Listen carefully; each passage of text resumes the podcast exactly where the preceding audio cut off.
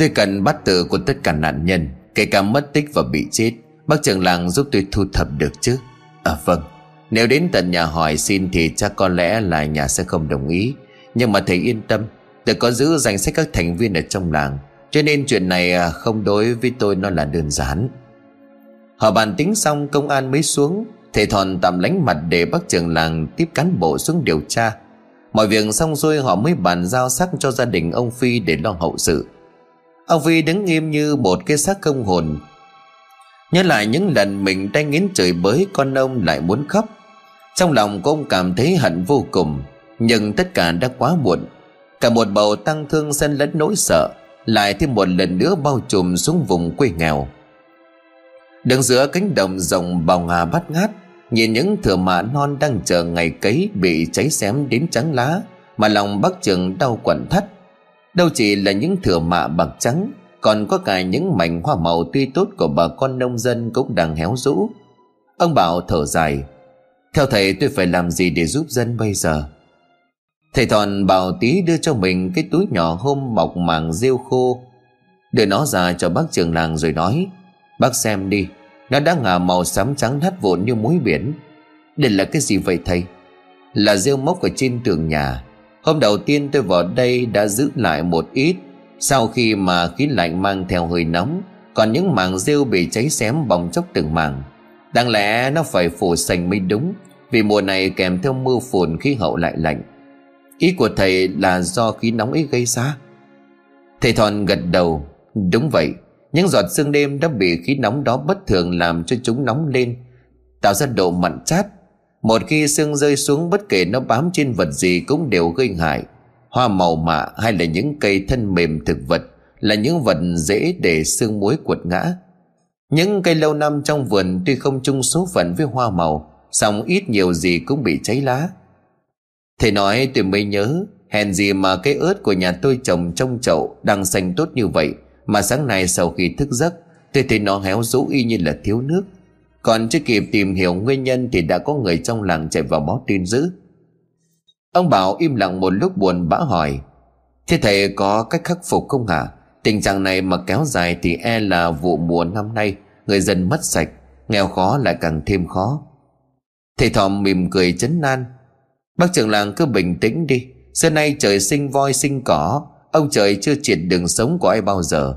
Cách đây không lâu thầy trò tôi có một chuyến đi vào miền Nam Chúng tôi đi rất nhiều nơi nhưng mà ấn tượng nhất vẫn là khu miền Tây Nam Bộ Tôi thấy cách làm của họ gieo cấy rất đơn giản mà vẫn hiệu quả Bây giờ tôi tính thế này Thay vì ủ thóc gieo mạ rồi mới cấy hái Thì hãy ủ thóc giống rồi đem ra ruộng xạ thẳng Làm như vậy vừa rút ngắn được thời gian gieo trồng Mà trong khoảng thời gian ấy chúng ta cũng tìm ra phương pháp để giảm thiên tai xuống mức thấp nhất.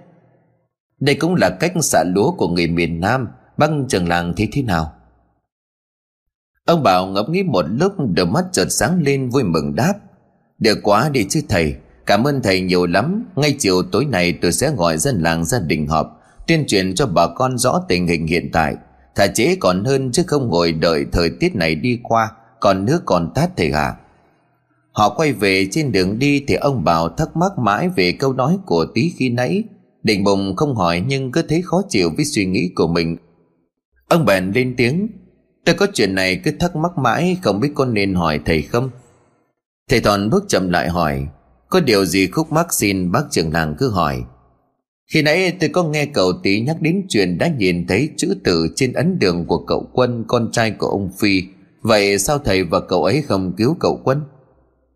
Thầy Thòn cười khà chậm rãi trả lời Sự này sống chết có số, Mỗi con người sinh ra đã mang trên mình số mệnh khác nhau Nghiệp nhà cậu ấy gây ra quá lớn, Cho nên đến đời con cháu phải gánh nghiệp.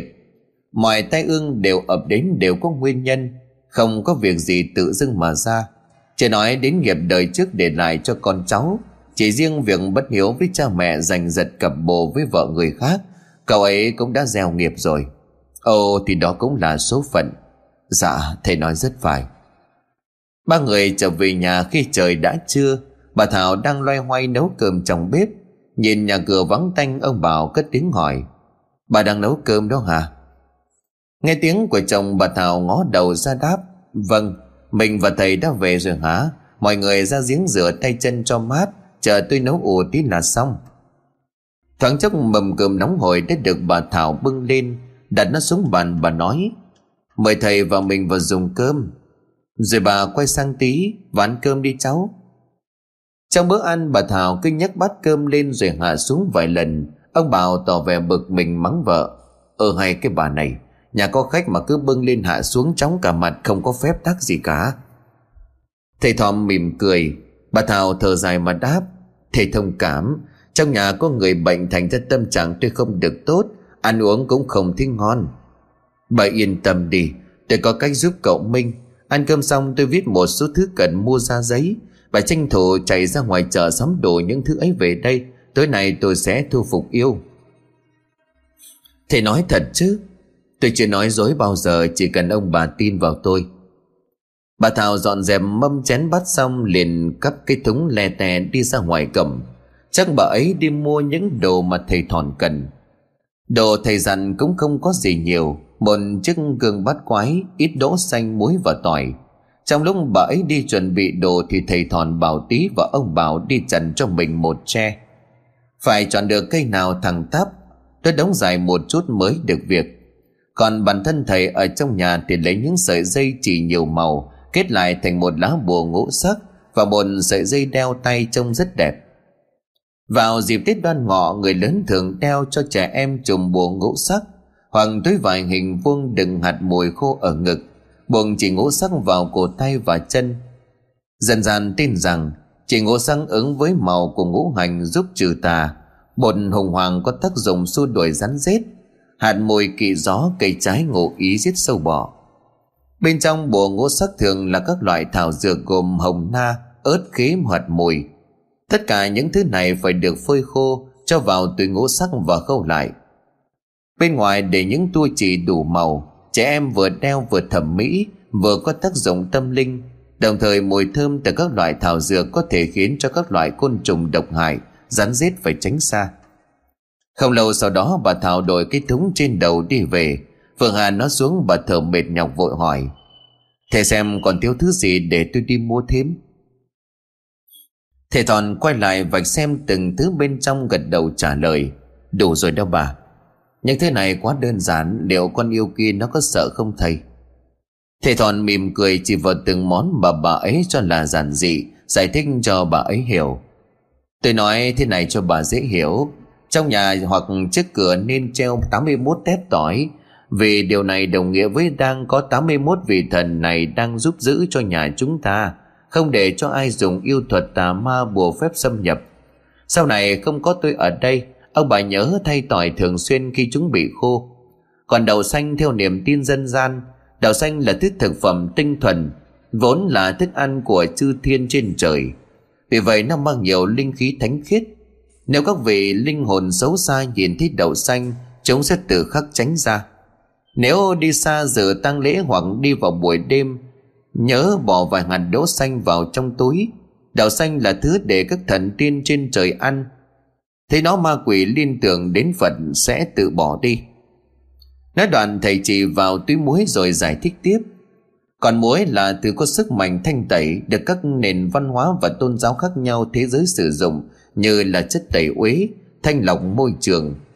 Từ thời cổ đại con người ta đã phát hiện ra muối khoáng chất mang nhiều đặc tính quý giá trong đó có tính chất khử trùng được sử dụng trong các nghi lễ tẩy trần khác nhau thậm chí còn dùng để mát xa, giúp rửa sạch năng lượng xấu khỏi cơ thể. Bà thảo nghe xong thì gật gù à thì ra là vậy. Vẫn còn thiếu một thứ, bà đi lấy về dùm tôi nghe. Thứ gì vậy thầy? Là cái ngải cứu. Khi nào tôi bắt yêu xong, thì hãy treo nắm lá ngải cứu lên trước cửa nhà, vào cửa ra vào. Làm như vậy là để trừ tà, khử chứng khí xua tan để cái lạnh lẽo tinh lòng bách độc. Vâng ạ à, để tôi đi ngay kẻo không kịp. Bà thảo đi ra khỏi ông bảo và tí cũng vác treo về. Họ lựa rất kỹ mới tìm được cây tre vừa thẳng vừa có khúc ống dài. Lúc này thầy thòn cũng kết xong lá bùa ngũ sắc và chiếc chuông la bàn bát quái. Màn đêm liền buông xuống Không gian căng thẳng trong ngôi nhà vẫn chưa được giải tỏa. Thầy Toàn khi tối đã dặn, Đêm này cho dù bên ngoài xảy ra bất cứ một âm thanh nào, Thì tiếng động nào cũng không được ra khỏi phòng. Mọi thứ cần chuẩn bị đã xong, Ông bà Bảo cũng chui về phòng từ sớm. Trước khi mà yêu quái đến thì tí cẩn thận đi kiểm tra thêm một lần nữa, Xong xuôi thì cậu nhìn sư phụ và gật đầu. Mọi thứ đã chu toàn rồi sư phụ ạ. À. Tốt lắm, Con cởi đồ trên người của cậu Minh ra. Còn cậu ấy dìu sang giường nằm đi. Mau lên kèo nó đến bây giờ. Tí vội vàng làm theo lời của sư phụ dặn. Thay đồ xong, cậu dìu Minh sang giường bên góc kia. Tí quay lại ngồi vào vị trí mà mình hay ngồi. Gương mặt quay ra phía cửa sổ. Ánh đèn ở trong phòng bỗng nhiên vụt tối. Tất cả những thứ đang trôi lóa bỗng nhiên trở nên đầy ảm đạm. Và rồi một cảnh tượng đáng sợ đập vào mắt của hai thầy trò. Họ không dám thở mạnh, Chỉ một sơ suất nhỏ cũng sẽ làm vong yêu kia bỏ chạy. Tý vẫn còn ngồi im mặc dù biết nguy hiểm đang rình rập xung quanh, Thế nhưng mà cậu vẫn ngồi im thiên thiết Một cái bóng trắng hiện lên trước mặt. Nó khẹt mũi đánh hơi tìm người nó cần, Hay nói cách khác là nó đang cần tìm cậu Minh. Chỉ vài đêm trăng sáng nữa thôi, Nó sẽ dẫn dắt linh hồn của cậu ấy đi xa Và khó có thể quay trở lại. Cái bóng trắng thoát dần dần xuất hiện ngay trước mắt. Bóng dài đổ về xuống nền nhà, Rồi in lên vách tường, Từ từ trẻ ra mấy cái bóng hình to nhỏ. Nó lướt đi một cách nhẹ bẫng. Lúc này cánh tay đầy lông lá kia định chạm vào người của tí Thì thầy thòn từ bóng tối bên góc nhà lao ra. Những chiếc bùa trên bộ qua bộ quần áo của Minh cũng lập tức phát sáng. Còn yêu nghiệt kia dừng tay lại cho ta. Chờ lúc mà con trồn vừa định quay đầu bỏ chạy Thì thầy thòn nắm lấy sợi dây thừng Tức thì chiếc lưới được thầy kết từ những sợi chỉ ngũ sắc chụp xuống cơ thể của nó. Nó vùng vẫy cắn xé, những sợi chỉ cố gắng để thoát thân. Thế nhưng mà càng cố gắng vùng vẫy, nó càng bị những sợi chỉ trên chiếc lưới làm cho đau đớn và siết chặt hơn. Một lúc sau nó mới mệt mỏi chịu nằm im ở dưới đất. Ngày xưa đất đai ở các vùng nông thôn rộng rãi dần số ít, những ngôi làng nằm sâu trong núi chỉ loáng thoáng có nhà ở. Đồi núi chập trùng rậm rạp do ít người khai hoang thành ra chuyện yêu ma quỷ quái xảy ra như là cơm bữa. Vồ mèo già hóa cáo thành tinh hay là vồ chó trắng trồn biến thành yêu thì cũng không phải chưa nghe lời người lớn kể bao giờ, hay thậm chí có bầy cáo hoang ở trên núi sông vào nhà của người dân ban đêm bắt gà thịt và lấy trộm trứng. Mãi cho đến tận ngày hôm nay thì mới tường tận chứng kiến. Lúc đầu cậu còn hơi sợ, Nhưng bây giờ thì không. Nó chỉ là một vong hồn. Sư phụ bắt nó dễ vậy sao? Nói không có dễ, Khó thì cũng không phải là khó. Thế nhưng con này, tâm địa của nó cũng chưa có hóa quỷ, Vẫn có thể cảm hóa và tha cho nó một mạng. Chúng ta hãy nhốt nó vào trong ống tre, Đợi ta giải quyết xong mọi chuyện ở đây, sẽ đưa nó đến một ngôi miếu có thần cai quản. Ở đó nó vừa không sợ đói, vừa lại có thể tu tiếp. Nói xong thì thầy thòn mở nắp ống tre, dùng sợi dây để dẫn chiếc lưới đầu còn lại thả vào trong ống. Miệng của ông lầm rầm đọc chú, sợi dây bỗng dưng rung rinh khá mạnh. Đó là lúc mà con trồn trắng đi vào trong ống tre một lúc sau thì sợi dây lặng phát, thầy thòn nhanh tay đập ống che lại, dán một lá bùa đè lên nắp ống đưa nó cho tí. Còn cất nó vào trong góc buồng đi, để chúng ta đi sẽ mang theo nó. Vâng ạ. À. thầy thòn đi ra cửa khi nãy chưa thu phục được yêu cho nên thầy không dám trèo chiếc cường bắt quái trước cửa. Bây giờ mọi chuyện đã xong. Cũng đến lúc phải treo nó lên để trừ tà gương bát quái được xếp vào những vật dụng trừ tà được sử dụng từ rất lâu hầu hết người Việt ta đều đặt một chiếc gương nhỏ, tên gọi khác là gương bát quái, trước cửa nhà của mình để ngăn tà vật. Hoặc là trong phòng ngủ họ lắp gương lớn một chút để tự bảo vệ mình tránh khỏi tà ma tới gần, nhập vào. Đặt gương tốt nhất là hướng đông nam, bắc và đông Vì cả ba hướng đó còn đem đến cho bạn phong thủy tốt về sức khỏe và tài lộc vận khí đầy may mắn. Hướng nền kiên kỳ chính là đặt gương đối diện với giường ngủ. Nó sẽ làm cho gia chủ cảm thấy bất an Hoàng sợ khi bị mất ngủ Ngủ nông hay là thường xuyên gặp ác mộng. Để gương ở đó thì không giúp cho bạn tránh tà ma, Mà còn mang lại nhiều điểm vận xui và điểm gở Treo nó lên xong thầy thòn quay lại ô cửa sổ, Máng chiếc bùa trừ ma quỷ vào một ô cửa sổ trong nhà. Theo thiết âm dương, Yên tĩnh là âm, động là dương, Âm thanh chính là dương. Một ngôi nhà hoặc khu vực quá yên tĩnh. Nhờ vào âm thanh của chung gió có thể khuấy động toàn bộ không gian tĩnh của nơi đó. Từ âm sang dương, nhờ đó mà âm khi ở trong nó không tích tụ, giảm thiểu được năng lượng xấu hay là vong linh trú ngụ. Có vẻ như mọi chuyện đang nằm trong tầm kiểm soát của thầy thọn chỉ có điều là ngoài kia thì không. Đêm nay bầu trời không còn yên tĩnh như là đêm hôm trước. Tiếng kèn đám mà phát ra từ nhà ông phi càng thêm não lòng. Mà đến quá nửa khuya thì mới chịu thôi. Ông phi đang quỳ mòm trước bàn thờ của gia tiên với một đôi mắt u buồn. Tâm can của ông nặng trĩu. Ông tự trách bản thân của mình làm cha mà không bảo vệ được cho ngay đứa con của mình để bây giờ đứa chưa biết sống chết ra sao, còn đứa thì đã chết thảm. Đến nỗi một muộn cháu đích tôn ông bà cũng chưa có. Đang đắm chìm trong nỗi đau khổ, thì bỗng một bàn tay lạnh ngắt như đá luồn vào manh áo ấm trên người của ông. Len lỏi sờ soạng qua tấm lưng, dần dà đưa lên phía trên cổ. Xương sống của ông lạnh buốt, bàn tay mà quái ấy chuyển đến đâu, ông nổi ra gà đến đó một lúc sau nó dừng lại ở ít hầu, rồi từ từ nhấc bồng cả cơ thể của ông ấy lên. Vòng vẫy mãi bàn tay kia mới chịu nới lòng cổ của ông ra, cả cơ thể cũng vì vậy mà rơi xuống đất. Ông phi sợ hãi nhìn khắp căn phòng, hơi thở có phần gấp gáp hơn. Tuyệt nhiên bên trong gian nhà thờ không có một ai.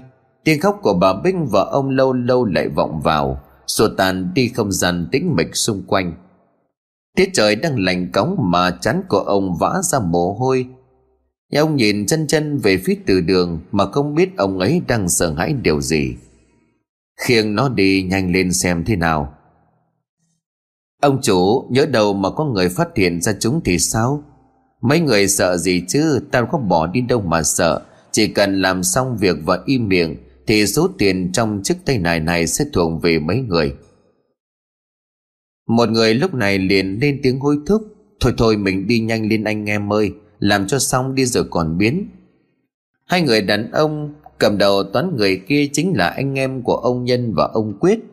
Họ vừa thấy nắm thanh niên lêu lồng ăn chơi lười làm, bắt cóc một cô gái người làng bên.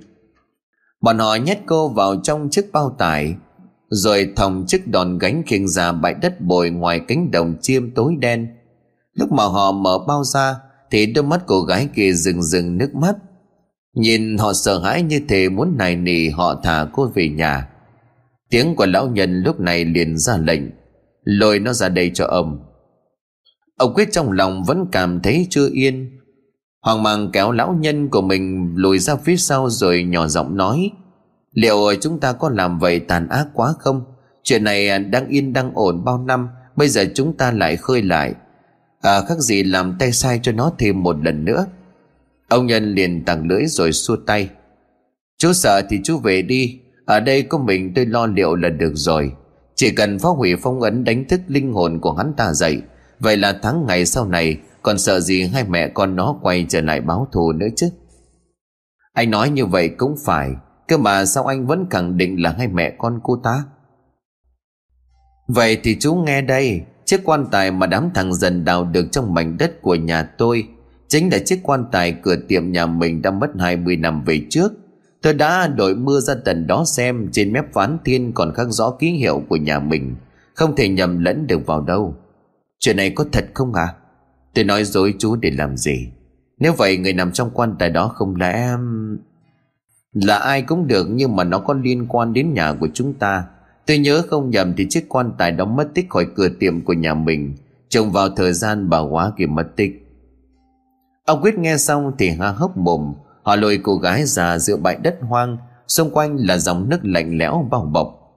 Cô gái gồng mình lên được một chút, Thì đám người hung hãn bên cạnh lại ghi chặt cô xuống. Đến nỗi mà cô không thể ngóc đầu lên được. Cô bị trói quằn hai tay ra đằng sau hông Miệng bị nhét mớ rẻ lau hôi thối. Thứ cô cảm thấy tự do nhất lúc này chính là đôi chân của mình.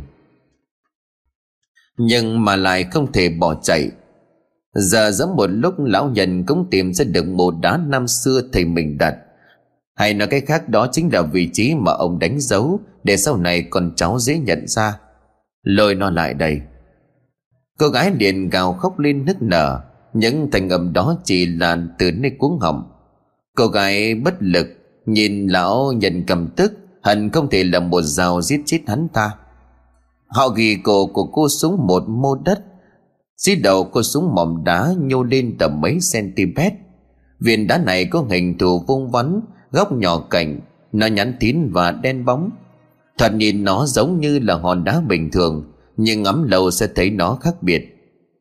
Lão nhân lúc này liền ra lệnh Chặt đầu cô ta đi Lấy óc ra đây cho tôi mau lên. Cô gái vẫn kêu ú ớ ở trong miệng, Nhìn lão đầy căm giận.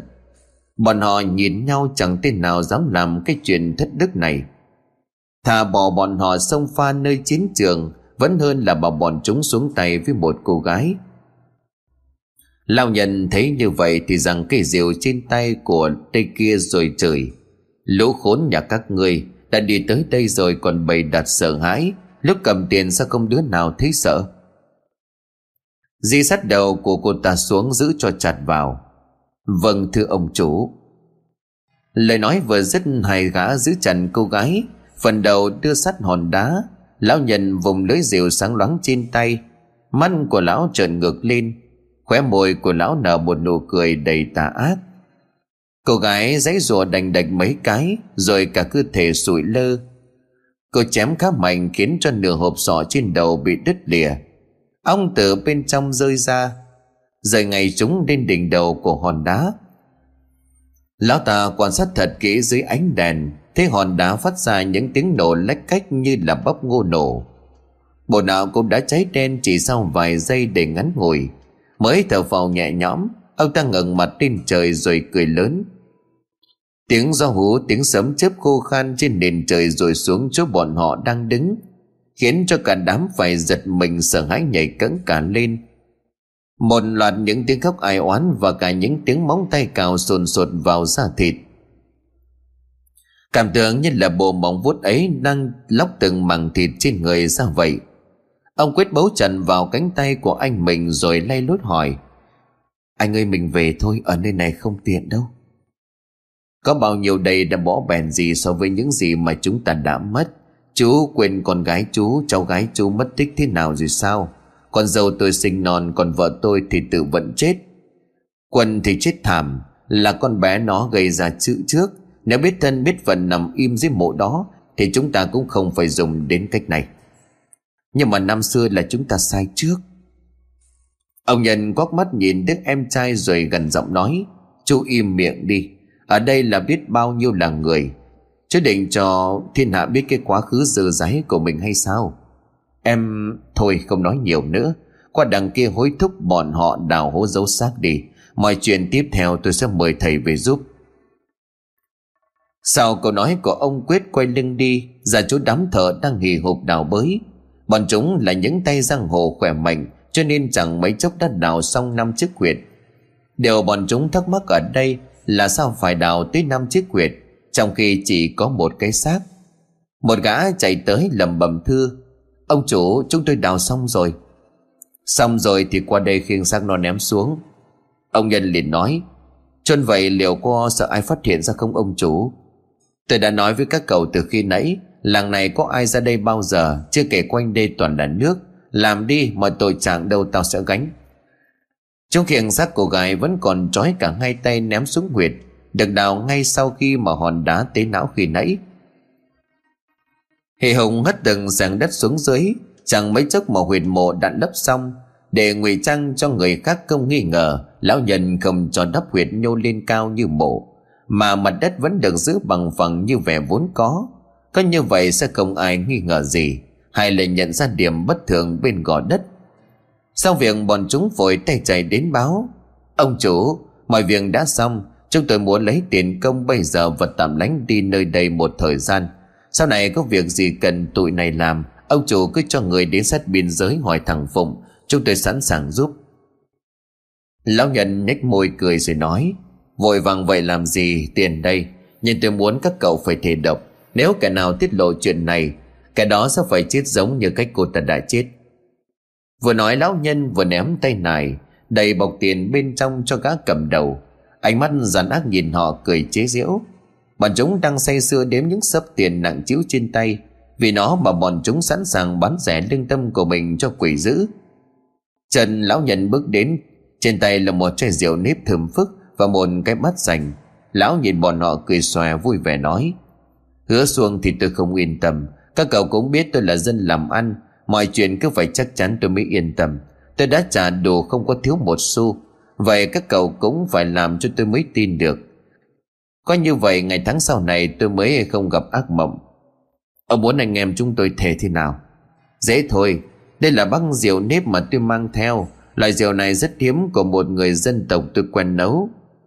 Có thể nói, có tiền thì cũng không mua được. Mỗi cậu cắt nhỏ vào đây ba giọt. Thề lấy cái chuyện này sẽ giữ kín không hé răng nói ra nửa lời. Ai đi ngược với lời thề chết không toàn thây. Sẵn có tiền trong tay, tâm trạng của bọn chúng đang vui sướng, Lại đừng uống loại rượu hào hạng thì còn gì bằng. Bọn chúng nhìn nhau cười hô hố, chẳng ai bảo ai. Một đứa rút con dao nhọn rất ở bên lưng, Đưa lên cứ vào ngón trò, nhỏ vào bát rượu đúng ba giọt đỏ tươi. Kế tiếp lần lượt ba người còn lại cũng làm y như vậy. Lão nhân chấm ngón tay vào bát quấy cho tan hỗn hợp máu và rượu, Xong rồi lão đưa cho bọn họ. Mỗi người một ngụm trước khi uống hãy đọc lời thề. Tôi nguyện đem bí mật này xuống mồ. Tôi chỉ cần các cầu hứa như vậy là đủ. Một gã cười hề. Ông chủ, tưởng có chuyện gì khó khăn, Nói mỗi một câu như vậy nhầm nhỏ gì. Nào chúng mày, ta xung phong uống trước. Tôi nguyện đem theo bí mật này xuống mồ. Cả bốn đứa không ai mày mày suy nghĩ, Cũng không ngờ được rằng trong bát rượu pha máu của mình lại có độc. Uống xong, bọn họ xuống lại chia tiền. Xong đầu đó đeo tiền lên vai, Chuẩn bị lội xuống nước để lên bờ. Thì bất ngờ chân bốn đứa cứng lại. Hai mắt trợn ngược, lòng từ dần dần thu lại. Đôi mắt vận động dần xuất hiện những tia máu đỏ tươi. Những dây máu ấy xuất hiện mỗi lúc một rõ. Càng lúc càng căng cảm tưởng như nó càng cứng giống như sợi dây đàn. Lộc phủ ngũ tạng đang bị những con côn trùng gặm nhấm bên trong, Dần thối nát một cách nhanh chóng. Chỉ sau vài giây ngắn ngồi, máu từ tứ chi trên những gương mặt xám đen của bọn họ bắt đầu chảy xuống. Họ quay lại nhìn anh em của lão nhân không nói nổi một câu. Trong đôi mắt rực lửa ấy, Ông Quyết vẫn nhận ra nét cảm phẫn trong họ. Cả bốn người ngã nhào xuống đất, Bây giờ dù có bao nhiêu tiền cũng không thể mua nổi sự sống cho họ. Họ ôm bụng quằn quại đau đớn Đít thổ huyết, tứ chi chảy máu Mồm miệng phun ra những chất dịch nhầy nhụa hôi thối. Họ nhận ra mình trúng bẫy của lão cáo già thì đã quá muộn. Lão nhân chậm chậm bước đến giật phẳng đi những túi tiền trên vai. Móc nó đầm phèn phèn vào tay ngay trước mặt của bọn chúng, nhếch môi cười rồi nói, Lời thề của mấy người sắp linh ứng rồi đấy. Hãy đem theo bí mật này xuống mồ. Ông ta ngẩng mặt lên cười buông luôn những chàng cười để man dở Khiến đồng quyết đứng bên cũng phải lạnh tóc gáy Một người cố gắng gượng chút sức tàn hấp hối nói Ông, ông tại sao? Nụ cười trên khóe môi của ông ta tắt ngấm Quắc mắt nhìn bốn gã sắp chết nói ra những lời khiến cho bọn họ phải kinh hãi Bọn mày tưởng đây là loại rượu hào hạng hả? Mấy người còn non và xanh lắm Xưa nay tao chưa hề bỏ ra một số tiền lớn Chỉ để người ta làm cho tao một việc còn con bằng lỗ mũi. Phải, Trong rượu có độc là độc giết đấy. Loại rượu độc này tao đã phải cất công đi hai ngày đường vào sâu trong bản Mới mua được nó. Đáng lẽ nó không gây chết người ngay tức khắc, Mà nó làm cho người ta chết từ từ, chết dần, chết mòn. Chỉ có điều mấy người không thể nhìn thấy mặt trời vào ngày mai, Nên ta đã bảo nhỏ máu vào rượu có thể làm cho độc tính trong rượu tăng cao. Uống vào lục phủ ngũ tạng sẽ bị thối sữa cơ thể có như là ngàn cây kim đâm vào có sống cũng không bằng chết. Tiên mấy người đi nhanh một đoạn cho bớt đầu đớn mà thôi. Đồ độc ác. Anh ta nói xong miệng mồm phun ra. Nằm vật ra chết bất đắc kỳ tử. Ba người còn lại cũng không trụ nổi lâu. Cơ thể của họ giật lên vài cái rồi nằm im bất động. Bốn cái xác nằm la liệt ở dưới đất. Lão nhận cất số tiền vào trong tay này đặt xuống mặt đất, Buông một câu đầy giận người. Chỉ có chết mới im miệng mãi mãi. Mấy người đừng trách tôi, Có trách thì trách mấy người ngu. Anh Nhân, Sao phải giết nhiều người vậy? Thế này là mang nghiệp mang nghiệp rồi. Chú im ngay cho tôi. Nếu mà nói mang nghiệp thì hơn 20 năm trước, Chú là người gieo nghiệp đầu tiên. Bây giờ còn ở đây mà nói đạo lý. Nếu muốn an toàn và rời khỏi đây mà không bị ai nhòm ngó Thì mau qua giúp tôi kéo mấy cây xác này xuống huyệt chôn đi. Ông quyết không còn cách nào khác, Lỡ leo lên lưng cọp thì không thể xuống. Đôi tay run rẩy vừa định nắm vào cẳng chân của một cái xác lôi đi, Thì ông nhân bất ngờ lên tiếng làm cho ông ấy giật mình. Khoan đã. Vừa dứt lời thì lão nhân móc tám cây đinh mười, Mình thổ sẵn trong túi áo và của quạng lần mò vật gì đó sau một giây thì ông ta cầm bút đinh tới, Khuôn mặt tàn ác nhìn bọn họ chăm chăm. Phải đóng vào mắt như vậy, bọn chúng mới không tìm được đường về. Tiếng bố đình vang lên chát chúa giữa đêm đen tĩnh lặng, Nghe nhức óc nổi ra gà. Gió trời giết càng mạnh. Tới lúc muốn hất tung, cả hai cơ thể già nua kia xuống mặt nước, Xong lại không thể. Thằng trong tám cái đinh là bị đóng ngập sâu trong bốn cặp mắt. Nhìn gương mặt của bọn họ be bét máu dưới ánh đèn, Làm cho ông quyết ám ảnh từng giây phút. Lấp đất đi, Nhanh đi còn về. Gần 2 giờ đồng hồ, họ mới lấp lấp xong bốn chiếc hố. Chẳng hiểu sức lực ở đâu khiến cho họ làm không biết mệt mỏi. Xong việc, hai anh em của ông nhân đứng nhìn năm huyệt mộ đã đựng chôn cất chu đáo. Họ còn ngụy trang bằng cách chặt mấy cành cây dại phủ lên Trước khi bỏ đi, lão nhân vẫn nhìn họ, nở một nụ cười đầy đắc ý. Tôi vòng vong yêu xong thì thầy thòn vẫn không thể chập mắt. Mặc dù mọi chuyện đã ổn thỏa, nhưng trong lòng thầy luôn cảm thấy bất an. Nghe hơi thở đều đều của Minh từ phía bên kia giường, Thầy mới an tâm bước ra khỏi buồng. Còn chưa kịp vui mừng, ánh mắt của thầy chạm ngay phải một con trăng non, Vừa vén lớp mây trắng xóa nhô ra. Xung quanh mặt trăng bắt đầu hiện ra rất nhiều áng mây hồng xuất hiện. Từ những áng mây ấy chuyển sang đỏ ửng, Bị mặt trăng hút hết vào trong. Ánh trăng lúc này không còn sáng trong nữa. Nó to rồi biến dạng như là một quả tim máu, Vừa bị ai đó móc ra khỏi lồng ngực. Thì thòn thằng thút nói, Ánh trăng uống máu, Nguy rồi, làng này sắp bị họa diệt vong. Ông Bảo nằm im trong phòng từ nãy, Chỉ chờ nghe tiếng cửa buồng bên kia vang lên. Biết thầy thòn đã xong việc. Ông lật tung lớp trần bồng bước ra ngoài. Thầy ơi, mọi chuyện có ổn không thầy? Câu hỏi của ông Bảo kéo thầy thòn ra khỏi mớ suy nghĩ mông lung. Thầy thở dài chỉ tay lên mặt trăng và nói, Chuyện của cậu Minh đã ổn thỏa xong đâu đấy cả rồi. Cái tôi lo bây giờ là thứ kia là trăng máu. Ông Bảo nhìn theo hướng tay của thầy thòn chỉ. Bất giác ông thấy mặt trăng đỏ hơn cả mặt trời. Bèn đấy làm lạ. Sống đến gần này tuổi đầu, Hai thứ tóc, Vậy mà chưa bao giờ ông Bảo lại thấy trăng đỏ. Ngạc nhiên quá đối ông hỏi, Sao mặt trăng lại đỏ vậy? Lạ thật. Tôi e không chỉ có đỏ đâu, Một khi âm lý, Một khi âm khí ở nơi này trỗi dậy, Nó còn chuyển sang màu đen không phát sáng. Thầy giải thích cho rõ hơn tôi nghe có được không? Thầy thòn thở dài gật đầu, Có nghĩa là long mạch của làng bắt đầu bị động rồi. Một khi những thế lực bóng tối nơi đây trỗi dậy, Hay nói cách khác cho bác trường làng dễ hiểu, Đó là cánh cửa địa ngục mở ra. Ma quỷ sẽ theo nó mà khắp nơi. Âm thịnh dưng suy dễ gây cho con người ta ốm đau bệnh tật liên miên. À vâng tôi hiểu ý của thầy. Chỉ có điều không biết vì sao dân ở trong làng sống bình yên bao năm qua, nay lại gặp họa diệt vong không hiểu nguyên do từ đâu. Thầy thọn im lặng một lúc mãi mới hỏi tiếp hôm đến đây tôi có nghe bác trường làng nói là đám người của cậu dần đào được một chiếc quan tài Chẳng ai bên trong áo quan ngoài cái xác mọi người còn phát hiện ra vật gì nằm bên trong không? Muốn có được chuông chỉ có cách tìm người thất chuông. Ông Bảo ngẫm nghĩ một lúc sừng nhớ ra cái túi vải có sợi dây buộc trên miệng bèn nói. Ngoài cái túi vải nạn nhân nắm chặt trong tay thì tôi thấy có gì? Thầy thòn cho mày hỏi Bác trưởng làng còn giữ vật đó chứ? Ông Bảo trả lời Vâng tôi vẫn còn giữ. Có điều sau khi gỡ được cái vật đó trong tay của xác chết Vì muốn tìm ra danh tính của nạn nhân Nên tôi đã tự ý mở ra. Quả thật ngoài một mảnh giấy đã ố màu Thì không có thứ gì. Đã vậy trên mảnh giấy còn không ghi chữ nào.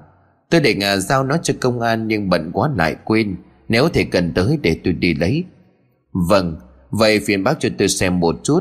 Biết đâu tôi lại tìm ra sự thật. Ông Bảo đứng dậy về phòng của mình Mở ngăn kéo lấy ra chiếc túi vải Đừng ông cất kỹ trong góc.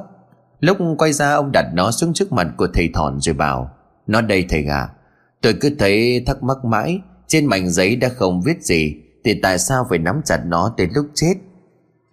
Vậy lúc ấy thì tí đi lại cậu ngồi xuống bên cạnh sư phụ quan sát từng thao tác của thầy khi mở chiếc túi ra nó đúng như lời của ông Bảo nói, Ngoài mảnh giấy đừng gấp bội, Còn in đậm nếp gấp ra Thì bên trên không có nổi một chữ Ký hiệu cũng không.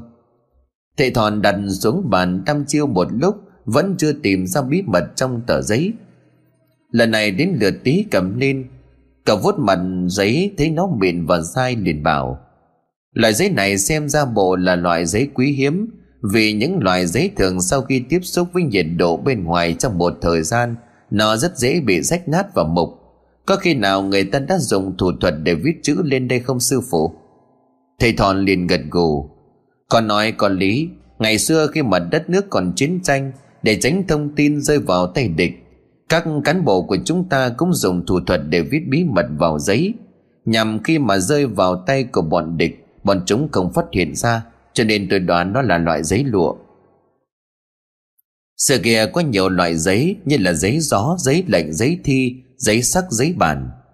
Đặc biệt là giấy gió lụa, không những nổi tiếng ở trong nước mà còn cả nước ngoài vì độ bền dai mịn của nó. Nó như là sự thách thức đối với thời gian. Thời gian càng dài thậm chí hàng ngàn năm thì giấy gió lụa lại càng dai. Thêm vào đó là cái màu vàng do thiên nhiên nhuộm sắc thì những tác phẩm vẽ trên đó như là tranh đông hồ, tranh kim hoàng, tranh hàng trống càng thêm đẹp. Đặc tính này có được là nhờ khả năng nhà ẩm và hút ẩm của giấy gió đều dễ dàng như nhau, làm cho giấy lúc nào cũng mịn dai, không mục nát hoặc là khô giòn. Chắc chắn đây là giấy gió lụa. Cho nên vẫn giữ được vẻ nguyên vẹn nhờ độ dẻo dai. Để con đi lấy cho bếp, khoan lấy cho ta cây đèn dầu qua đây sao một lúc sau, Tiết cầm cái đèn dầu quay lại, Cậu không người kính cẩn nói, Sư phụ, đèn con đã mang đến. Đặt nó lên bàn đi. Ba người đều im lặng hồi hộp chờ đợi thầy thòm làm. Thầy khẽ hơ mảnh giấy lên ngọn lửa hư qua hư lại. Thật kỳ diệu, một lúc sau, những dòng chữ ngoằn ngoèo đầu tiên hiện ra ngày một rõ. Chữ viết không được ngay ngắn thẳng dòng, Nét chữ cũng không đều. Chỗ đậm chỗ nhạt, Cái chỗ lại thiếu hẳn nét Xong vẫn có thể nhận ra đó là một bài thư kinh dị. Ác mộng, Trăng lanh lánh bờ đêm, Ta dở dẫm tìm em. Một người đàn ông mù tối, Một lưỡi dao lạnh sắc, Lách ra khỏi áo, Chém. Ta lao vào chắn Xốc em lên vai chạy. Máu chảy ta ngã quỵ, Đặt em trong một vũng trăng đầy. Ba người nhìn nhau chưa ai hiểu hàm ý trong câu thư muốn nắm chỉ điều gì, Nhưng đọc đến đầu sừng sống của họ lạnh buốt đến đó. Thầy dòm lại gấp lấy lại xem ra chuyện này không hề đơn giản như thầy nghĩ. Dù sao thì vụ án mất tích của hai mẹ con bà quá xảy ra cũng đã lâu. Bây giờ bảo tìm manh mối truy ra nguyên nhân giống như là mò kim đáy bể. Chiếc quan tài đó được chôn ở đâu? Nếu tôi muốn khai quật nó lên một lần nữa, bác trưởng làng có đồng ý không? Ông Bảo suy nghĩ một hồi rồi chép lưỡi đáp. Nếu cần cho việc điều tra thì tôi đồng ý mình khai quật là để giải nỗi oan cho người nằm đó, Nên tôi tin họ sẽ thông cảm. Bác trưởng làng nói vậy thì tôi yên tâm rồi. Xưa nay việc tự ý khai quật mộ của người chết là điều cấm kỵ, Trong tín ngưỡng tâm linh. Nó không chỉ phạm pháp mà còn phạm vào cái tội không tôn trọng người đã mất. Cũng là bước đường cùng tôi mới phải dùng đến cách này. Vậy theo thầy khi nào chúng ta có thể khai quật? Ngay đêm này Bác trưởng làng tìm thêm cho tôi ba người phụ giúp trong việc đào mộ. Nhớ là phải tìm những người nào mà có bác trưởng làng cảm thấy tin tưởng, uy tín, biết giữ mồm, giữ miệng, Tránh đồn thổi ra ngoài làm lòng dân hoang mang. Vâng Vậy thì tôi đi bảo người ngay. Gì chứ cái chuyện tìm người đào mộ Thì cậu dần là người dành hơn cả, Bởi trong tay cậu ấy luôn có đám thợ cường tráng. Vậy thì bác trường làng phải vất vả một chuyến rồi. Ăn tạm củ khoai lang luộc xong. Ông Bảo dắt chiếc xe cọc cạch Đạp đi vội vàng. Trước khi đi, ông ấy dặn vợ mình làm về trễ, Tìm người xong ông còn ghé qua dự đám ma Để tiến quân về nơi ăn nghỉ cuối cùng. Dù gì thì cũng là người cùng làng Không phải thân thích, Nhưng tình làng nghĩ xóm tắt lửa tối đèn có nhau. Ông đang chạy xe đến nhà dần đứng ngoài cổng. Dạ nơi có nhà không? Nghe thấy ở ngoài cổng có tiếng gọi đoan mở cửa ra ngó đầu hỏi, Ai đấy? Tôi đây bảo trưởng làng đây chú dần có nhà ông cô đoan Đoàn mở cửa to chạy ra hiên rồi cười đáp. Ơ bác bảo ạ à, Nhà cháu có bác chờ chút để cháu gọi nhà cháu vào Mời bác vào nhà chơi. Ông Bảo dắt xe vào trong sân. Nhà dần xưa nay không làm cẩm Lối đi từ đường vào nhà cứ để tông hống. Có lần dần nói đùa Nhà tao có mỗi cái nóc trộm vào bê đi được thì cứ vào. Đấy là câu nói đùa của dần mỗi khi cậu ngồi trên bàn nhậu. Chứ thực ra dần nghĩ Họ đã có lòng muốn trộm thì cho dù cổng giả kiên cố cỡ nào Bọn chúng cũng tìm cách leo vào. Bác bảo qua tìm nhà cháu có chuyện gì sớm vậy? Hay làng mình là có biến à bác? Biến thì từ trong Tết đến giờ rồi còn gì. Nên tôi qua đây là muốn nhờ chú một việc Nhưng mà phải à, tuyệt đối giữ bí mật. Vâng ạ à, Bác cứ nói đi. À, Nếu trong khả năng của mình thì cháu giúp. Nhấp một hớp trà ông Bảo nhỏ giọng. Cậu tìm cho tôi mượn à, tạm hai ba người thợ giỏi về đào huyệt. Đêm nay tôi cần họ giúp một tay. Người thì cháu không thiếu Cơ mà giúp việc gì vậy bác? Để cháu bảo người ta cho dễ. Là quật mộ. Quật ngôi mộ hôm chúng ta chôn đấy. Tìm ai đáng cậy một chút Việc này ảnh hưởng đến sự an nguy của làng. Cho nên là không thể cầu thả được. Dần nghĩ ngày đến Mạnh và Bình. Trong đám thờ thì hai người này giỏi nhất việc đào bới. Cách sống của họ cũng không có tài tiếng, Nên có thể yên tâm nhờ cậy. Cháu sẽ giúp bác chuyện này. Cháu tìm thêm hai người kẻ cháu nữa là ba. Như vậy đủ chưa bác? Nếu ở chưa đủ cháu tìm thêm À vậy là quá tốt rồi. Thôi dặn mọi người ăn tối xong tập trung ở nhà tôi. Nhớ mang theo cả cuốc sẻng nhá. Còn bây giờ tôi phải ghé qua đám ma. Thân là trường làng không thể không đưa cậu quân về nơi an nghỉ, tôi cũng ngại. Vâng ạ, bác đi đi. Cháu sẽ lo chuyện. Nhờ cả và cậu. Nói xong thì ông Bảo dắt xe ra ngoài cổng đạp đến nhà ông Phi dự đám tang của con trai ông ấy. Thầy Thọn và Tý cũng dắt nhau đi tham quan xung quanh làng một vòng, biết đâu lại tìm được chút manh mối. Lúc mà đi ngang qua đoàn người đưa tang, thấy mấy người đang oằn mình cố đẩy chiếc xe tang đi mà mãi mới nhích được một chút. Thầy Thọn lắc đầu bước đến gõ bà cái vào quan tài rồi nói, đi đi. Thầy nhìn vào người phụ nữ trẻ mặc trên người bộ áo tang trắng, khóc đến sưng cả mắt. Đoán đây là vợ của người chết thầy dừng chân bảo. Cậu ấy gửi lời xin lỗi đến cô. Bảo cô không phải ở vậy làm quá phụ thờ chồng đâu. Nếu mà gặp người đàn ông nào tốt yêu thương mình thì hãy à, gỡ khăn tang mà đi lấy. Khi sống cậu ấy đã không yêu thương cô, chưa cho cô một gia đình hạnh phúc, thì sau khi chết cậu ấy cũng không muốn cô ở vậy thờ chồng. Nghe xong cô ấy òa khóc, chạy đến bên cạnh chiếc xe tang phủ gục trên đó khóc đến ngất đi tỉnh lại. Ngay sau lời của thầy thòn nói, chiếc xe tăng đẩy đi nhẹ tĩnh. Mọi người đổ dồn ánh mắt nhìn thầy thòn có vẻ ngạc nhiên. Họ đang thắc mắc không biết ông ấy là ai. Ông phi còn chưa kịp hiểu điều gì thì từ phía sau lưng có tiếng người nói, thầy đến rồi. Đó là tiếng của ông nhân. Theo sau ông nhân là một thầy pháp, nghe nói ông ta rất nổi tiếng ở vùng này. Ông ta nhìn chăm chăm vào chiếc xe tang rồi bực dọc quát Mọi người gọi thầy đến giúp rồi Thì mời tôi đến đây làm gì? Ông Phi quay lại đáp Dạ chưa mà thầy. Nay giờ cái xe tăng nó bị làm sao đó, Để mãi không có đi. Sợ chế giờ lành cho nên là tôi phải hối thúc mọi người đi cho kịp, Y ạch mãi mới đẩy xe ra đến đây. Ông ta chỉ vào xe tăng mà nói, Rõ ràng có người vừa giúp Nên chiếc xe tăng mới nhẹ đi vậy chứ. Lúc này mấy người chỉ theo hướng đi của thầy thòn mà nói, Là ông ấy và cậu thanh niên kia. Ông ấy tự dưng gõ vào quan tài ba cái, Còn nói mấy câu giống như lời chăn chối của cậu quân. Ông Phi gật đầu lắp bắp, Phải phải đấy thầy. Ông ta nhìn theo bóng dáng của thầy thòn nhếch môi cười trong lòng thầm nghĩ. Cho dù là ai đi chăng nữa, Dám đặt chân vào vùng đất này giành miếng cơm máu của tao, Cái đó cũng không còn lành lặn ra khỏi làng. Khoe môi vẫn hiện lên một nét cười. Đi tiếp thôi, Chúng ta sẽ nói chuyện sau khi tàng lễ kết thúc. Thầy Thòn và Tí dừng chân đầm mép cánh đồng chiêm, Bao quát một lượt. Nơi đây khá rộng.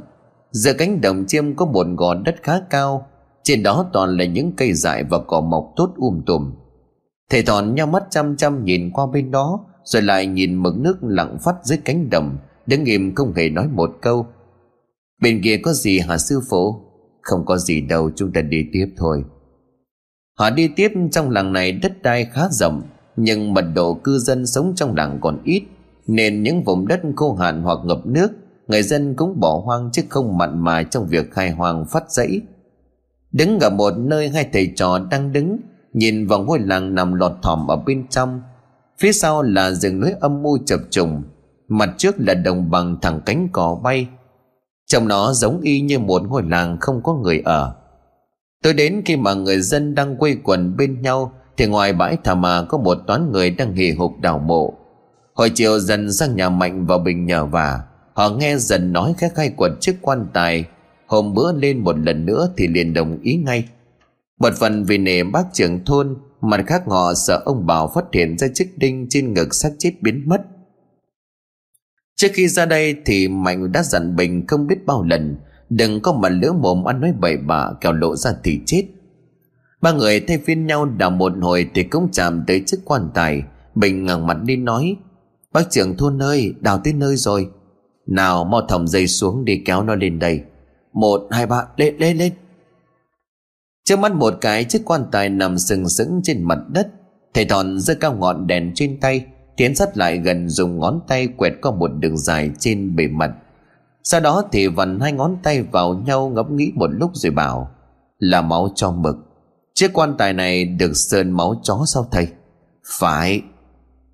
Ai mà độc như vậy chứ? Người chết rồi còn không muốn cho họ đi siêu thoát. Không chỉ nó được phết bằng máu chó Mà chất liệu gỗ để làm ra chiếc quan tài này Cũng là điều cấm kỵ. Đây là một loại gỗ người ta kiêng không sử dụng Trong việc đóng quan tài, Bởi vì nó hấp thụ âm khí cực mạnh. Do vậy, người chết khi nằm trong cỗ áo quan, Linh hồn có mà đi đầu thai chưa kể bên ngoài còn được sơn bằng máu chó. Điều đó chứng tỏ là người nằm trong này đích thị là bị người khác sát hại và yểm bùa. Mãi mãi không muốn họ ra khỏi bùa chú. Chuyện này thì nói thật chứ hả? Nếu bác trưởng làng mà muốn hiểu rõ, Thì tôi mở nắp áo quan ra tôi sẽ giải thích cho bác hiểu.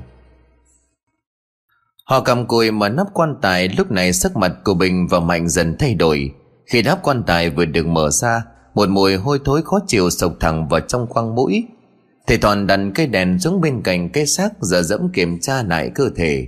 Trong lúc mà thầy Toàn kiểm tra, Thì dần có kể lại sự việc mình thấy những dây tư hồng trong quan tài Xuất hiện khi mới mở nắp ra Và nhanh chóng biến mất. Thầy khừng tay nhíu lấy mày suy nghĩ đến câu chuyện của dần kể. Thầy thở dài kiểm tra tiếp. Lần này ánh mắt của thầy chăm chú nhìn vào bên ngực trái của xác chết.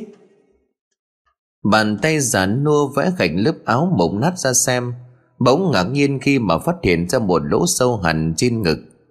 Thầy Thọn liền quay ra nói, Chỗ này chắc chắn có vật gì đó được đóng vào. Theo một số thuật chấn điểm, Nếu muốn giữ linh hồn của người chết không cho thoát khỏi xác, Thì những ông thầy thường dùng đinh hoặc vật nhọn đã được mình tu luyện để đóng vào một số huyệt trên cơ thể của người chết.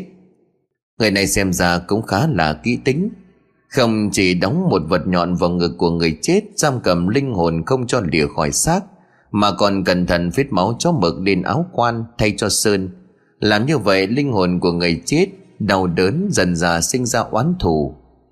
Đã đến đây thì thầy thòn quay lại nói, hôm đó mọi người có ai rút vật gì từ trên ngực của người này ra không? Lời của thầy Thòn vừa dứt thì bão tố kéo đến đầm bầm. Hơi lạnh của làn gió bắt đầu thẩm thấu vào da thịt của từng người một. Sau màn sương đêm từ từ hiện ra, bóng người không đầu trên cơ thể của người đó ướt sũng đầy máu. Bình sợ hãi chạy vào bên trong sau lưng của thầy thọn, tay bấm vạt áo, lắp bắp hỏi, thầy thầy nhìn kìa, quỷ, quỷ. Thầy thọn không nhìn qua hướng tay của Bình chỉ, Khuôn mặt vẫn còn điềm tĩnh nói Đừng nhìn qua bên đó Ngoài cây đèn bên cạnh xác chết còn phát sáng Thì những cây đèn còn lại gượng gạo bập bùng lên rồi tắt ngấm. Bình nhảy cứng lên trồm lên thầy thòn Miệng hét lớn Ma, ma! Ở hai cái cầu này Người ở đây đông vậy mà thần hồn hắt thần tính Mò bỏ thầy ra để thầy còn làm việc chứ. Không không thầy ơi Con sai rồi con sai rồi. Mạnh sợ bình nói ra chuyện mình đã nhổ cây đinh vàng đem đi bán. Liền lao đến nắm lấy kéo tay của Bình ra, Rồi vào quát mắng. "Chưa có bị điên không hả? Nói rằng nói bậy cái gì vậy? Thầy đừng có chấp cái thằng này. Nó thường ngày khoái nghe các ca cụ kể chuyện ma, Cho nên lúc nào trong đầu cũng tưởng tượng ra mấy thứ ma quỷ. Nói xong, Mạnh liền kéo một nhát khá đau vào mạng sườn của Bình, Khiến cho mặt mũi của nó nhăn như là khỉ. Bình hiểu ý nhìn mọi người rồi ái ngại nói. Con xin lỗi thầy và bác bảo, Tại con yêu bóng vía cho nên con sợ quá nói nhảm như vậy. Mong mọi người bỏ quá cho con. Ông Bảo liền chép miệng rồi nói, Nếu mà chú sợ thì tránh qua một bên, Đừng đứng ở đây để vướng chân tay của thầy. Vâng ạ. À. Thầy Thọn lại tiếp tục quan sát, Lần này thò tay vào kéo một sợi tóc trên cổ của nạn nhân rút ra. Sợi tóc khá là dài, Chẳng hiểu sao hôm nay Công an họ xuống bỏ lại qua sợi tóc và cây đinh vàng Đựng trên người của nạn nhân. Bởi bình thường họ làm việc rất là cẩn trọng. Không có lý nào manh mối lù lù trước mắt như vậy Mà họ lại vờ như là không thấy. Đặt sợi tóc vào bên trong mảnh vải trắng Thầy Thòn nói với mọi người, Theo tôi, đây là xác của phụ nữ, Nhưng mà để chính xác hơn thì vẫn phải chờ kết quả từ phía bên công an có khi nào đây là xác của bà quá không? Bị người ta giết rồi chặt đầu. Ông Bảo nghi ngờ hỏi. Dần tiến đến tiếp lời. Cháu nhớ rồi, trên cánh tay của bà quá còn có một vết sẹo khá sâu và dài. Nấy là vết thương khá nặng, Trong một lần bà quá cứu con gái của mình. Cậu nói như vậy là sao? Nói rõ hơn xem nào. Ông bảo hối. Chuyện là như vậy. Hôm đó cháu và con gái của bà quá trèo lên cây ổi chơi. Chẳng may thì cô con gái bị trượt ngã, Rơi từ trên ngọn cây xuống. May mà lúc đó bà quá từ về đến nơi, Chạy lại hướng con gái đang rơi từ trên độ cao xuống. Cô ấy ôm được con gái vào trong lòng và ngã nhào xuống đất. Cô con gái, cô ấy không sao. Nhưng mà tay của cô ấy bị một cành cây nhọn nằm dưới đất sốc vào, Vết thương khá là nặng. Ôi, cháu lúc đó vội vàng hô hoán mọi người chạy sang. Cờ mọi người đưa cô ấy vào nhà băng bó vết thương. Sau khi vết thương đã lành, Thì cháu thấy bà ấy ngồi giặt quần áo ở cầu ao, Sắn tay áo lên khỉu tay để lộ ra vết sẹo khá lớn. Cháu biết là sau chuyện đó cánh tay của bà ấy có một vết sẹo. Thầy Thọn và ông Bảo gật đầu xem như đã hiểu ý của dần. Vết sẹo bên tay nào? Thầy Thọn hỏi. Dạ bên tay trái. Tí, con ra đây giúp thầy một tay. Còn cậu đưa cho tôi cây kéo. Vâng ạ à, kéo của thầy đây. Tì nắm lấy tay của nạn nhân dơ lên Thầy thòn thì luồn lách mũi kéo Khẽ cắt ra từng mảnh. Xác chết tùy chưa bị phân hủy Bây giờ nó giống như là một cái xác ướp Làm cho bộ quần áo trên người bám chặt cả vào da thịt. Gỡ không kéo nó còn lóc đi cả thịt. Như vậy dù có sẹo không hay Cũng khó mà nhận ra. Lúc mảnh vải cuối cùng trên cánh tay đừng tháo ra Mọi người nhao nhao lên dấn tới nhòm vào bên trong. Do chỉ có một ngọn đèn duy nhất tỏa sáng, Cho nên lúc này mọi người phải căng mắt ra nhìn. Lúc này thì một cơn gió lạnh bút thổi qua, Khiến cho cả sáu người đều dùng mình ớn lạnh.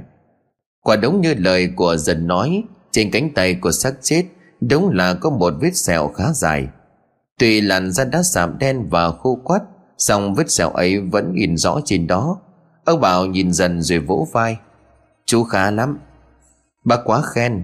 Tại ngày xưa cháu và nhà bà quá ở gần nhau. Cháu hay sang chơi với con gái của bà ấy, Cho nên cũng biết khá rõ về hai mẹ con của bà ấy. Đồng một cái thì họ mất tích. Cháu cũng như bố mẹ của cháu mất đi một người hàng xóm tốt. Tối lửa tắt đèn có nhau hụt hẫng suốt cả năm đi bác cả Thầy Thòn liền gật gù theo cậu dần miêu tả thì vết sẹo trên cánh tay cộng thêm sợi tóc dài vương ở dưới cổ, thì tôi dám chắc đây là phụ nữ. Tuy nhiên thì nó có phải là bà quá trong làng hay không, Thì không chỉ dựa vào một vết sẹo trên tay để kết luận, Vẫn là phải chờ công an họ công bố kết quả khám nghiệm tử thi. Thầy nói, cũng phải. Ông Bảo trầm giọng nói, Còn chuyện này nữa, Không biết là khi nãy kể ra thầy và mọi người có tin không? Thế nhưng mà chuyện này lại khơi lại ký ức trong cháu. Không kể ra thì cháu thấy bức bối khó chịu lắm. Dần nhìn mọi người bằng một ánh mắt tò mò nét mặt của dần trông buồn hẳn đi. Khi nhắc tới câu chuyện mà cậu sắp kể, Ông Bảo liền vỗ vai mà động viên. Nếu để trong lòng mà cảm thấy khó chịu, Thì cứ nói ra đi. Có thầy ở đây biết đâu thầy lại giúp được cậu. Vâng vậy cháu xin kể. Dần đứng chấm ngâm nhớ lại khoảng thời gian hơn 2 năm về trước. Sau ba ngày con gái của bà quá mất tích, Trong một đêm thì cậu đang ngủ bỗng nhìn nghe tiếp bên tai của tiếng nói quen thuộc. Giọng rất là khẽ, nhưng lại rất rõ. Nó rõ như là rót vào tai của cậu vậy. Anh dần ơi, Cứu Vân Cứu Vân với. Giọng nói ấy vang lên đúng ba lần thì im bặt. Dần chẳng tỉnh dậy hơi thở của cậu gấp gáp. Ánh mắt nhìn chân chân lên mái nhà liều siêu thở hồn hển.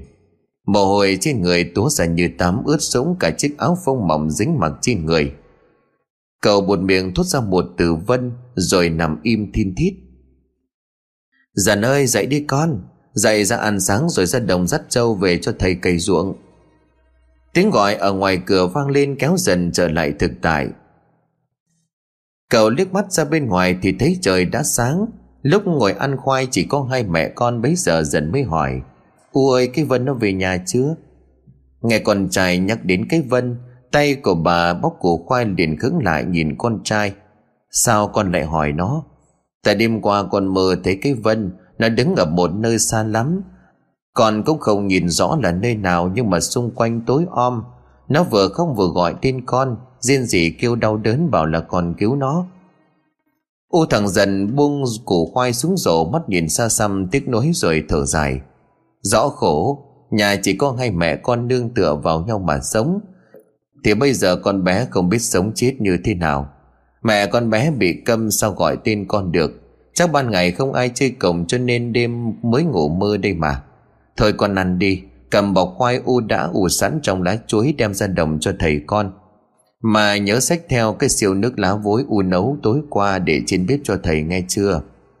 Vâng thế u đi đâu vậy? U chạy sang nhà bà hóa, Đem biếu bà ấy củ khoai luộc, Ăn nhanh rồi đem khoai ra đồng cho thầy kẻo thầy đói.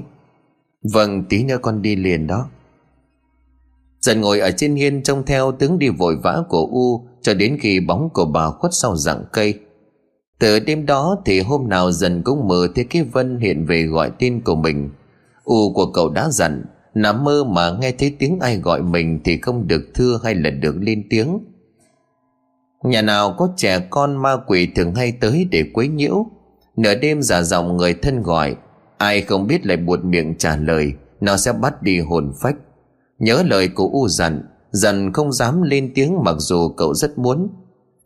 Cứ như vậy Vân đứng ở ngoài cửa gọi tên cậu ba lần không thấy cậu thưa, Nó lại đi. Gần một tháng sau, kể từ ngày Vân mất tích, Trước ngày bà quả mất tích, một ngày dần lại nằm mơ. Lần này Vân không gọi tin của cậu nữa. Còn bé đứng ở cuối giường nhìn dần bằng một đôi mắt thất thần, Sắc mặt của nó trắng nhợt. Linh tính có ai đó đang đứng nhìn mình, Dần hé mắt ra nhìn, Đã thấy cái Vân quay ra đến tận cửa. Trên người của nó mặc bộ đồ nâu cũ màu, Bộ đồ mà nó hay mặc thường ngày, Nhưng hôm nay trông nó lạ lắm. Màu vải có phần sẫm đi rất nhiều. Con bé đi rất chậm, còn dần đi khá nhanh. Vậy mà có đuổi theo bằng cách nào, Dần cũng không đuổi kịp con bé. Dần theo nó ra đến một cánh đồng hoang. Trước mặt cầu toàn là nước lóng bóng. Con bé liền chạy lại nhìn dần. Nó không nói gì mà lặng lẽ bị bõm xuống dòng nước chảy xiết. Dần liền cất tiếng gọi, Vân, quay lại đây. Quay lại đây anh đưa em về. Mẹ em đi tìm em mấy ngày hôm nay rồi đó. Con bé không ngoái đầu lại Vẫn tiếp tục lội ra xa. Vân đi đến đầu chỗ nước ấy chuyển sang màu đỏ đến đó. Bấy giờ dần mới hiểu bộ quần áo trên người của Vân thấm đẫm máu, Chứ không phải là bị vấy nước bẩn. Dần cố gắng gọi tên. Dần gân cổ định gọi nó quay vào bờ, Nhưng dừng nhớ ra Vân không có nói được. Con bé bị câm từ lúc mới lọt lòng. Thì làm sao nó có thể trả lời cậu? Vậy còn tiếng kêu cứu của đêm hôm trước Sao nó lại gọi được tên của mình? Còn bảo là cứu mạng. Những suy nghĩ ấy cứ lập lờ trong đầu của dần. Chỉ đến khi thấy cái vân lội ra ngoài tít ngoài vùng nước sâu Chỉ hở ra mỗi cái đầu nhấp nhô ngụp lặn mấy lần rồi chìm lìm. Vân, Vân ơi! Tiếng của cậu gọi khàn cổ vẫn không thấy Vân nhô lên. Dần muốn nhảy xuống dòng nước ấy tìm Vân mà chân cậu nặng chịu như cô đá đè. Càng cố gắng không thể nào nhấc chân lên nổi. Cậu bật khóc không hiểu vì sao mình lại khóc. Đồng lúc ấy có tiếng gà gáy ngoài vườn vang lên, Dần bừng tỉnh vì đôi mắt của cậu đang đấm lệ từ khi nào. Dần vừa ra khỏi phòng thì hay tin bà quả mất tích đã hai ngày không về. Từ đó không một ai trong làng nhìn thấy hai mẹ con của bà ấy nữa. Căn nhà bị bỏ hoang do anh em của bà con đích thân không còn ai. Cũng chẳng biết họ còn sống hay đã chết. Nên không ai dám lập bàn thờ. Vậy có nghĩa cậu bé đó đã quay về báo mộng cho cậu? Thầy Thòn trầm giọng hỏi. Giờ đó cháu còn nhỏ nên chưa suy nghĩ chín chắn. Cháu nghĩ mình nhớ cô bạn hàng xóm nên mới mơ thấy cô ấy. Có lần cháu kể cho U cháu nghe, Bà còn sợ cháu bị duyên đâm U cháu tính đưa đi cắt duyên, Sao lại nghĩ con bé chưa chết sống thế nào? Thì duyên đâm cái nỗi gì? Nghĩ vậy mang tội cho nên từ đó đến giờ không ai nhắc đến chuyện đó nữa. Cháu cũng không mơ thấy Vân về nữa, Cho đến đêm qua, Giấc mơ đó làm lại y như cũ. Kể đến đây chắn của dần túa ra những giọt mồ hôi lạnh, Phải chăng đây chính là bà quá mẹ của Vân Nên cô về báo mộng? Thầy Thòn định hạ cánh tay xác chết xuống, Xong vội vàng khựng lại. Thầy vén lớp vải còn lại kéo lên cao, Để lộ ra những dòng chữ kỳ bí trên bắp tay của xác chết. Thầy nhắm mắt lại ngẫm nghĩ một lúc, Rồi dùng kéo cắt lớp áo trên người, Bảo tí lật cái xác lại.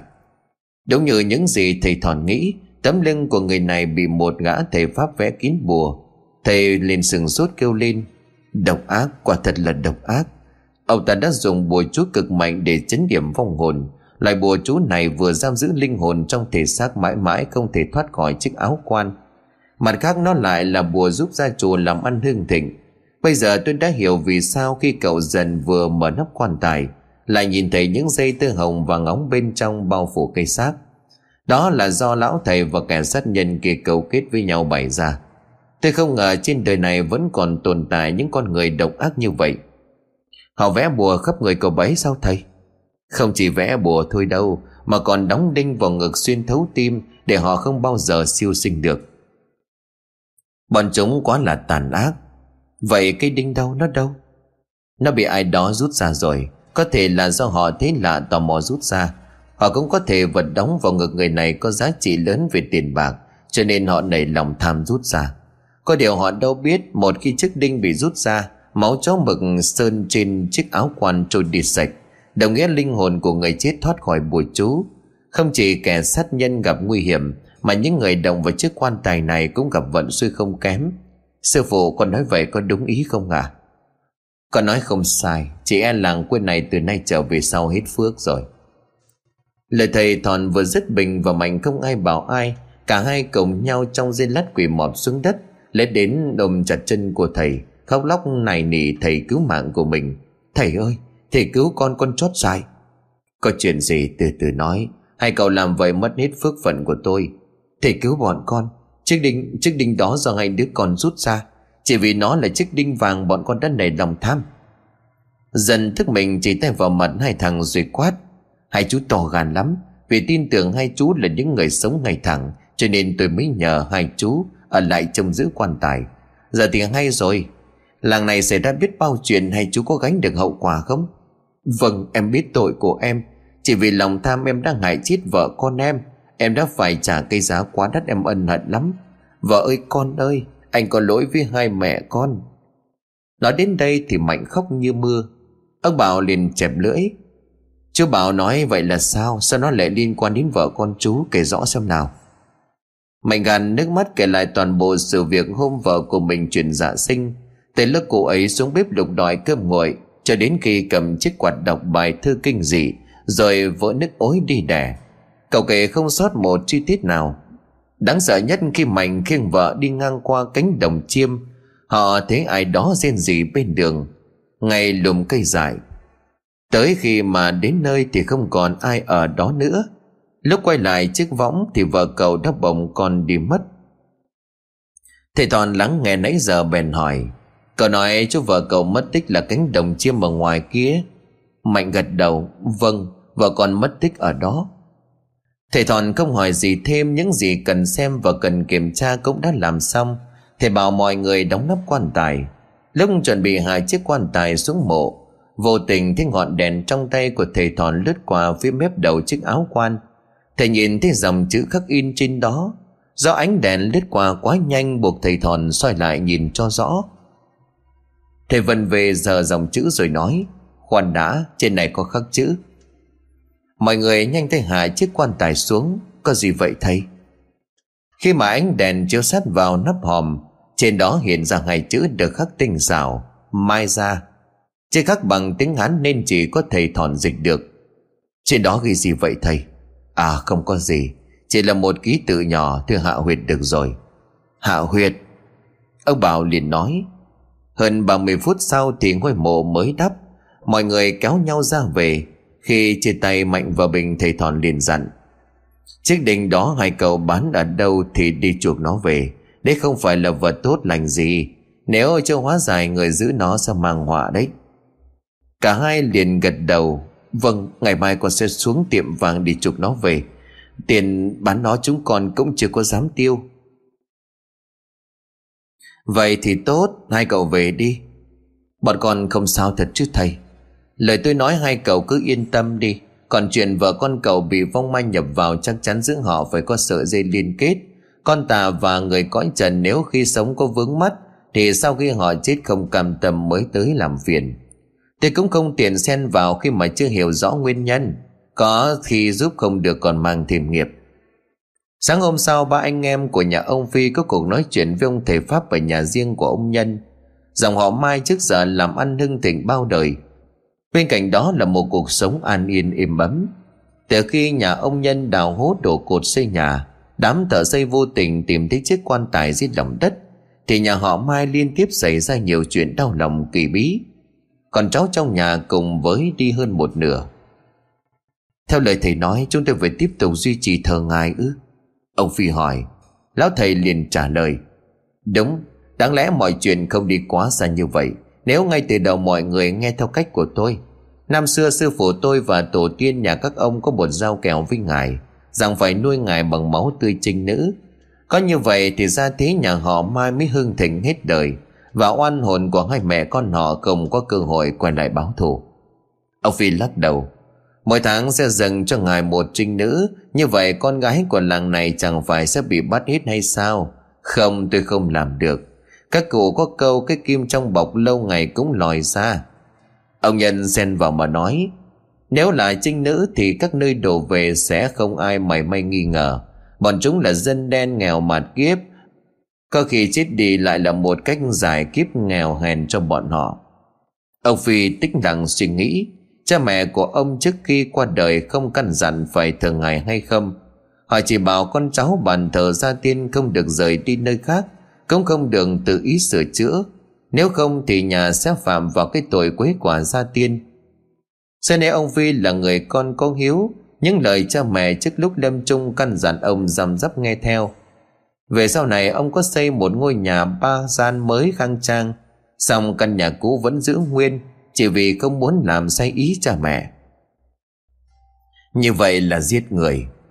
Ông Phi buồn bã nói Lâu lâu lại liếc nhìn di ảnh của quân khói nhà nghỉ ngút. Nhà có mỗi hai đứa con của nà ăn chẳng hết. Chúng lần lượt bỏ ông bà mà đi. Thì cố gắng kiếm tiền để làm gì, Trong khi con cháu chẳng còn. Anh cả, Mọi chuyện đến nước này rồi thì không thể ngừng được nữa. Anh cả không làm thì em làm, Vừa đêm qua em tế cho ngài một đứa rồi. Chú Ông Phi tức quá không thốt nên lời. Dù sao thì chú ấy cũng là em trai của mình. Bản thân làm anh cả lại không gánh vác nổi việc thờ cúng Thì sẽ bị người đời chê cười. Ông Phi im lặng một lúc cuối cùng cũng đưa ra quyết định của mình. Thôi được, tôi sẽ làm. Chú may mắn hơn tôi vẫn còn thằng Hiếu để lo. Còn tôi tôi chẳng còn gì, Cơ nghiệp của nhà họ Mai sau này phải nhờ ngay chú quán xuyến. Anh cả, anh đừng nói vậy. Nhà chúng ta có mấy anh em nương tựa vào nhau sống. Mất đi ai cũng như mất đi một bộ phận trên cơ thể người còn lại. Hãy để em và chú Quyết phụ anh chuyện này. Ông Phi mở mắt ra thở dài. Y tôi đã quyết hai chú cứ như vậy mà nghe theo. Lão thầy bày cách họ cùng dùng máu trình nữ để tế ngài. Và mỗi đêm chẳng sáng hàng tháng, Họ phải bắt một cô gái và đưa ra mộ ngài để làm tế lễ. Giết xong chôn xác ngay cạnh mộ. Lúc đó ngài hiển linh sẽ phù hộ, Làm chuyện gì cũng đặng. Ông nhân dạo bước quay về nhà. Bỗng phía sau lưng ông có tiếng bước chân lẹt xẹt nối gót. Ông đi chậm chậm, bước chân cũng chậm lại. Ông đi nhanh, tiếng bước chân cũng nhanh hơn. Ba giác sống lưng của ông lạnh buốt. Cảm tưởng có bàn tay ma quái nào đó đang luồn lách vào sâu bên trong cơ thể của mình. Đột ngột ông ngoảnh mặt về phía sau, Tiếng bước chân ấy biến mất. Vậy quanh ông chỉ có màn đêm đen đặc và tiếng gió thổi. Đi thêm vài bước, một loạt những âm thanh kỳ lạ ghê sợ phát ra. Ông không biết nó bắt nguồn từ đâu? Chỉ cảm nhận được lớp da gà trên cơ thể của mình nổi lên cuồn cuộn. Từ lúc bước ra khỏi nhà của anh trai, Ông Nhân luôn có một cảm giác ai đó đang nhìn dõi theo từng bước chân của mình. Ngay lúc này, ông tưởng tượng có rất nhiều những cặp mắt đen láy vô hình xuất hiện ở hầu hết mọi nơi. Trong tâm trí của ông đang bấn loạn, Đột nhiên có một bóng người từ trong bụi cây lao ra. Ông Trần lấy chân của ông rồi nài nỉ. Cứu, cứu tôi với Làm ơn có ma. Ông ta khóc như một đứa trẻ Trên tay vẫn còn cầm cây liềm bóng loáng. Ai, ai đấy? Buông tôi ra xem nào. Cứu tôi có ma. Ông nhân bực mình dòi thẳng cây đèn pin vào mặt của ông ta. Nhận ra ngày đó là lão thêm người cùng xóm. Ông nhân bực mình quát. Ông có bỏ tôi ra ngay không thì báo Ma mồ gì ở đây làm gì có? Cây liềm trên tay của lão thềm rơi xuống đất, Keng một tiếng chói tai làm cả hai giật mình. Bỗng ông nhân đứng sững người miệng mồm há hốc trợn ngược. Lòng từ trắng ẩn, Nói chẳng lành câu. Lão thêm ngồi dưới đất thấy vậy Thì liền nắm vạt áo của ông nhân lay lay mà hỏi, Ông chủ, ông bị sao vậy hay là ông trúng gió? Hai mắt của ông nhân vô hồn, gương mặt không một chút biểu cảm, Nhìn lão thêm bằng một tia lạnh lùng, Khóe môi nở ra một nụ cười ma mị. Ông ta cúi xuống nhặt cây liềm, Một tay nắm tóc của lão nhân đầy mặt hết lên, Tay còn lại giơ cao cây liềm lên cao hết thật lớn. Mày phải chết. Mũi liềm đâm ngầm vào con mắt, Quét đi lần lượt từng bên đưa vào miệng nhai nhồm nhòm. Hành động của ông nhân nhanh đến nỗi mà lão thêm chẳng kịp kháng cự. Mong được mắt ăn xong, ông nhân còn lạnh lùng bóp miệng của lão thêm, kéo ra cây lưỡi dài thoảng cắt một nhát đứt lìa sau hành động man dở đó, thì là một chàng cười the thé vang lên. Nhìn xác của lão thêm nằm chồng chơ dưới đất, ông ta cúi xuống dùng liềm mổ vào ngực, kéo dài một đường xuống tận dưới lưng quần. Trong nháy mắt, xác của lão thêm bị mổ xẻ y như cách người ta mổ con lợn ở trên phản.